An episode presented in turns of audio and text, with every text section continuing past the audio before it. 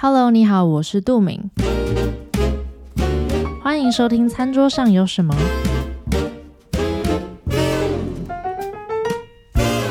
这是一个关于饮食文化的广播节目，只要是跟吃有关的故事，就有可能会被端上我们的餐桌。上个礼拜八月二十三，台湾米其林指南二零二三公布了最新的必比登推荐名单，总共有一百三十九家餐厅或小吃店入选，其中有一些首次入选的餐厅，我真的是跃跃欲试诶。于是今天的餐桌上有什么？我要来跟一波时事，让我们来聊聊关于米其林指南的故事。一八八九年的某一天。有一个男子骑着脚踏车经过法国中南部的克莱蒙费朗，一个不小心轮子好像被什么给扎破了，他只好牵着车寻找帮助。刚好在附近有一间专门生产农业用具的橡胶工厂，男子走上前询问能不能帮忙修轮胎。工厂由一对三十几岁的年轻兄弟经营，分别是哥哥安德烈和弟弟爱德华。他们立刻着手开始维修，但因为当时脚踏车的橡胶轮胎和轮框都是整个用粘着剂粘死的，光是要拆下来更换就花费了三个小时，更不要说把新的轮胎粘上去之后，还要放一个晚上等粘着剂晾干才能够把车骑走。隔一天，兄弟俩牵着换好轮胎的车来到院子进行安全测试，想不到才试了几百公尺，轮胎又坏了。这个费时又费力的维修流程只好又从头开始。遇到了这件事情之后，有一个念头在爱德华的心里萌芽了，渐渐成为了一个绝妙的点子。他想啊，拆轮胎这么麻烦，为什么要碾死呢？于是经过许多努力，爱德华终于发明了一种可以拆卸的轮胎。从拆卸到安装只需要十五分钟。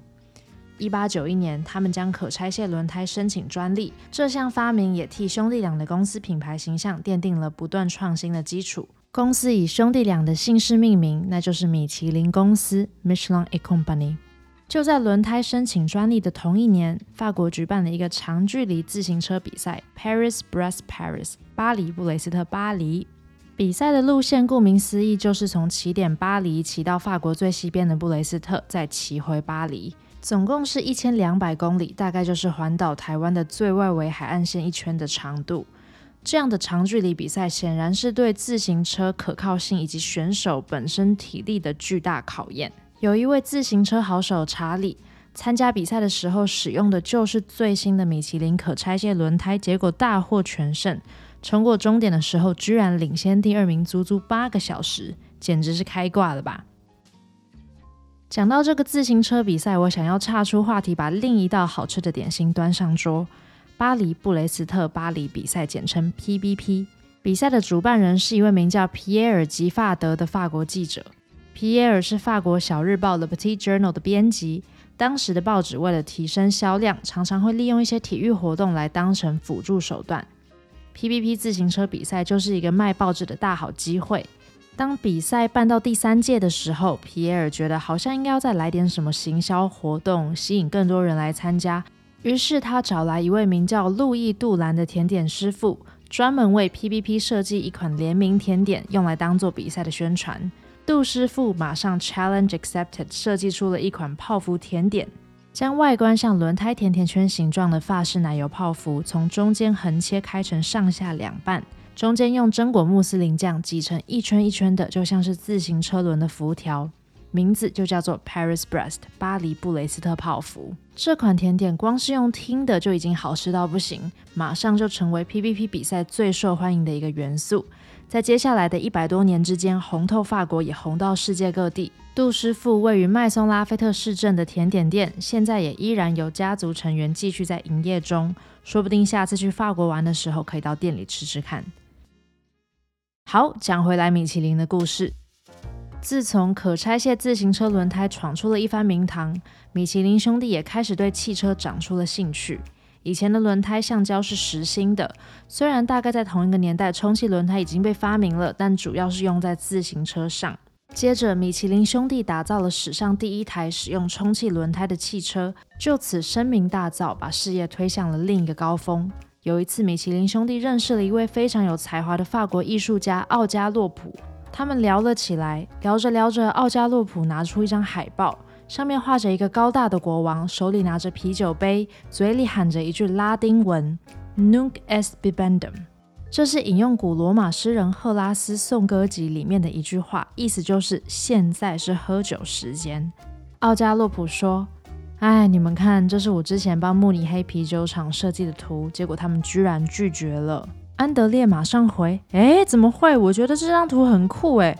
他们不喜欢，我喜欢啊，不然你这张图给我们用，然后把上面这个国王改一下，换成一个用一叠轮胎组成的人，怎么样？”奥加洛普把海报拿回家涂涂改改，于是就在一八九五年，米其林公司的吉祥物诞生了。这个我们后来熟知的米其林宝宝，来自海报上的那句拉丁文广告标语 “Nunc es Bibendum”，取名就叫做 Bibendum。毕比登。从那时起，毕比登每次亮相都让他可爱又亲切的形象深植人心。那个时候的法国，路上的车子总共还不超过三千辆，数量很稀少，公路规划也还不是很完善，更不要说是中途如果遇到要维修或是加油会有多麻烦。开着车去旅行，听起来是一件有点太拼命的事情，所以很少人会尝试。米其林兄弟想要改变这一点，希望提高大家的开车率以及轮胎使用率，这样他们才能够卖更多轮胎嘛。所以嘞，他们想到的方法就是让公路旅行变得更方便一点。一九零零年，米其林兄弟制作了一份小指南，一本红色的 Guide Michelin，在里面提供了满满的有用资讯，例如地图啦，如何更换轮胎啦，在哪里有加油站啦，还包括旅行途中餐厅和旅馆的推荐清单。起初呢，这些红色小本本都是免费发放的，就这样相安无事了二十年，还跨出法国，在比利时、意大利、瑞士、英国等等的很多国家发行。直到有一天，安德烈·米其林碰巧走进一家轮胎店，居然一眼瞥见那本他呕心沥血之作《Guide Michelin》被店家拿来垫桌脚，当场心碎。他说：“人果然只会珍惜自己有花钱买的东西。”于是，一九二零年开始，米其林推出的全新指南，每一本售价七法郎，这就是我们现在认识的那本米其林指南了。米其林指南里关于餐厅推荐的部分越来越受欢迎，于是米其林兄弟开始对指南进行优化。首先呢，他们招募了一群全职的饮食评鉴团队，让他们走访全国餐厅，匿名进行评鉴。这个密探制度到了今天都还是没变的哦。要成为密探，通常需要有餐饮相关的学历或从业经验，在一年之中不断的旅行，尽可能的到每一间餐厅用餐。米其林指南英国与爱尔兰版的编辑 Rebecca Bird 说：“米其林的密探需要对各种食物都保持热爱和好奇，同时也要像星探一样，秀出有潜力的主厨和餐厅。”在一九三一年，米其林指南正式启用三个星星的制度。过了几年，他们公开这三个星星的定义是这样的。一星代表很不错，经过的话值得为了他把车靠边停。二星的话，那厨艺真的很不得了，不顺路也该去。周五下班塞车也要塞过去。三星的定义是非常非常值得去。本来没有要出门，那就特地出门吧。本来不在同一个城市，那就出发去旅行吧。那至于米其林指南到底厉害在哪里？直到今天，大家还是会关注米其林，到底凭什么他说了算呢？其中一个重要的原因，当然是因为它历史悠久。在这漫长的一百二十三年之间，米其林指南经历了两次世界大战，还有好几次的经济衰退。这样一本小小的饮食指南，居然从来没有被放弃过。我们大概可以想象，这本饮食指南的制作成本和销售利润肯定不成比例。哎，这么一大堆美食密探的薪水一定很贵啊！但米其林公司还是坚持不接广告的，自掏腰包，通通撑下来了。而这些美食地图的品质还一直越做越好。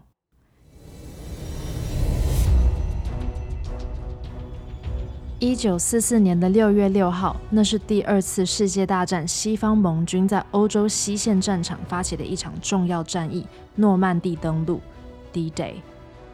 当十五万盟军士兵势如破竹的横渡英吉利海峡登陆海岸，他们的身上全副武装，突击步枪、炸药、医疗设备和随身武器之外。特别的是，军官们还人手一本《米其林指南》。他们当然不是要寻找此生必吃二十间北法餐厅，而是因为担心纳粹会在撤退时摧毁路标，他们需要尽可能获取最新最准确的地图。战争开打期间，米其林还没有出版新的指南，盟军手上的那本是一九三九年的版本，但这份地图包括了最详细的城市道路资讯。成为了盟军在诺曼底登陆的重要帮手。可见米其林指南的地图设计有多精良，真的是不管你开的是凯迪拉克还是装甲坦克都适用。米其林公司年复一年聘用全职美食密探，持续经营这本指南。常年的耕耘和先行者优势，当然是米其林指南建立公信力的重要因素。不过，还有另一个因素可能更重要。二十世纪初期，可不是人人都买得起车，开车是只有超级有钱人或是超级名人才会做的事。那可想而知的是，米其林看准的一群 TA 就会是这群有钱有势的精英分子，因此会被评鉴的餐厅也都是针对这群 TA 所精挑细选出来的。只有最顶级奢华的餐厅才会被列为星级餐厅。这个事实，即便是到了五零年代之后，汽车越来越普遍，都还是没有变。因为米其林在饮食评鉴领域已经有了明确而且权威的定位，只要你的餐厅拿到了米其林星星，那就意味着即将一夜爆红。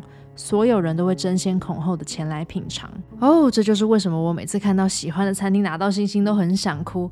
以前还算是常吃的义工，自从拿到全台湾唯一三颗星之后，我居然就再也没有订到位置了诶。反正呢，米其林星级的认可已经成为了世界各地许多厨师争相追求的荣誉，这当然也造成了一些问题。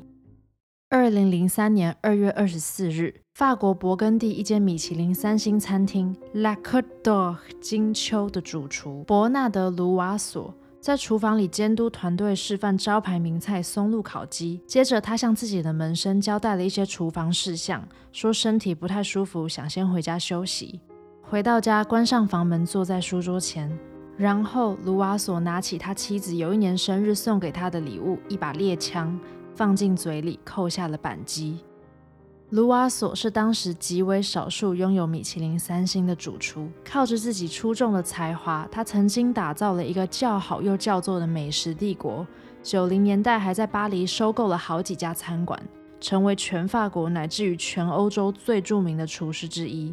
一九九八年，他的卢瓦索集团在巴黎证券交易所上市，让他赢得了世界上唯一上市公司的主厨的成就。或许是因为身为名厨沉重的光环和厨房工作的高压环境，卢瓦索一直受忧郁症所苦。而在他离开前的一段时间里，金秋餐厅遇到了经营的瓶颈。几个礼拜前，另一个法国美食指南 Goût & Meal 高特米鲁才刚把金秋的评分从本来的十九分降到十七分。但让卢瓦索最在意的是，接下来他看到报纸的一篇文章，暗示米其林也即将收回金秋的第三颗星。卢瓦索崩溃了，一旦失去第三颗星，代表餐厅即将面临财务危机，生意可能会下降多达百分之二十五。即使紧接着在当年的指南出版时，金秋仍维持了三星级的地位，长时间的担惊受怕却让卢瓦索已经彻底陷入绝望。让这位用一辈子深深热爱烹饪的主厨，在事业的最高峰结束了自己的生命。米其林和高特米鲁指南遭受了铺天盖地的批评，许多媒体开始质疑这些饮食评鉴的公平性。米其林三星的餐厅很好吃，但难道二星就不好吃吗？差别到底在哪里？关于米其林的评鉴标准，它的官网上面是这样说的。米其林星星不考虑服务、餐桌摆设或餐厅的氛围，这些方面评审员会记录下来，但在做是否给予米其林星的决定时不会纳入考量。在世界各地都采用五个相同的标准，这五个标准是食材品质、对味道与烹饪技巧的驾驭能力、味道的融合、料理中展现的个性，以及整套餐牌以及多次造访餐厅水准的一致性。有没有觉得这个标准有奖等于没奖，奖比不奖还凉？他的星级分配或匿名密探的实际工作状况一直都对外保持非常神秘。这份评鉴像是一个控制欲极强、难以取悦却又不告诉你怎么做才对的家长，而全世界的厨师却又渴望得到他的爱与认同。他们战战兢兢地投入一切努力在料理中，一般的路人顾客觉得好吃不算数。自己觉得好，更是毫无意义。只尊那位反复无常又隐身人群的秘密评鉴人员为最重要的标准。有人认为米其林评鉴伤害了主厨的创造力，为了留住得来不易的星星而停止创新。也有人说米其林的标准实在太法国了。尽管世界上充满各式各样的料理风格和文化，本就来自法国的米其林始终偏好那种非常精致、气氛正式的料理，特别注重摆盘和形式。这当然让法式 fine dining 餐厅和有类似脉络的日本餐厅自动就拥有得天独厚的优势。那些不属于 fine dining 的餐厅也等同于直接被排除。单凭这样的审美判断，很难相信米其林凭借有能力去代表各个城市值得去品尝的餐厅有哪些。二零一八年，米其林指南终于来到台北。首播名单包括星级餐厅，专门推荐一千元以内超值美食的必比登推介，还有介于两者之间的米其林餐盘。指南一出版，当然掀起了全台湾的讨论声浪，也引起了一些批评。有人觉得星星太少，米其林不懂亚洲菜，开出来餐厅根本没有那么厉害，米其林是给观光客看的，等等等等等。为什么一本美食指南开出的名单会受到这么多的关注，甚至承受这么多的期望，都还是要回到它一百年来就已经几乎是呼风唤雨的影响力。许多厨师开始不愿意再受到米其林的影响。法国大厨布哈厌倦了三星级带来的压力和期望，希望回到原本的自由料理精神，于是主动请米其林收回他的餐厅星级。主厨江振成也曾经关闭自己在新加坡的餐厅，把两颗星星归还米其林，回到故乡台湾，投入台湾味的定义和料理经验传承。寿司之神小野二郎从二零二零年改为会员制，不再接受订位。这么做显然不符合米其林评鉴人人都吃得到的核心精神。但小野二郎只愿意专注在做寿司这件事情上，一直探索更高的境界。不想分心处理任何定位排队的纠纷，于是超帅气地拒绝了米其林。虽然米其林的争议不断，公信力也受到越来越多的质疑，但我还是会说，米其林指南绝对有它存在的价值。它的匿名评审机制仍然让它比大多数的美食刊物公正。并且随着饮食产业的推进，米其林也一样与时俱进。除了推出比较平价版本的必比登推介，二零二零年还增加了米其林绿星的项目，专门表彰在永续美食领域领先的餐厅。对于餐饮从业人员来说，获得米其林的认可还是一项意义重大的成就。在追逐和保护星星的过程中，有些人赢得了声誉，有些人获得了财富，而有些人失去了生命。但这份指南可能更可以为餐饮产业带来的是，让更多人去思考对卓越的定义，在属于自己的文化里面去钻研和探索料理的极限。节目播出的明天，八月三十一日，就是今年度的台湾米其林指南星级餐厅发布会。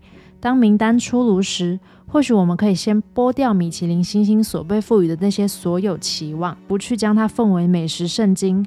不去讨论它是否公正，又是否辜负了台湾美食，而是回到最一开始，把它当做开车出去玩时的旅宿和用餐推荐的好帮手就好了吧。感谢收听今天的餐桌上有什么。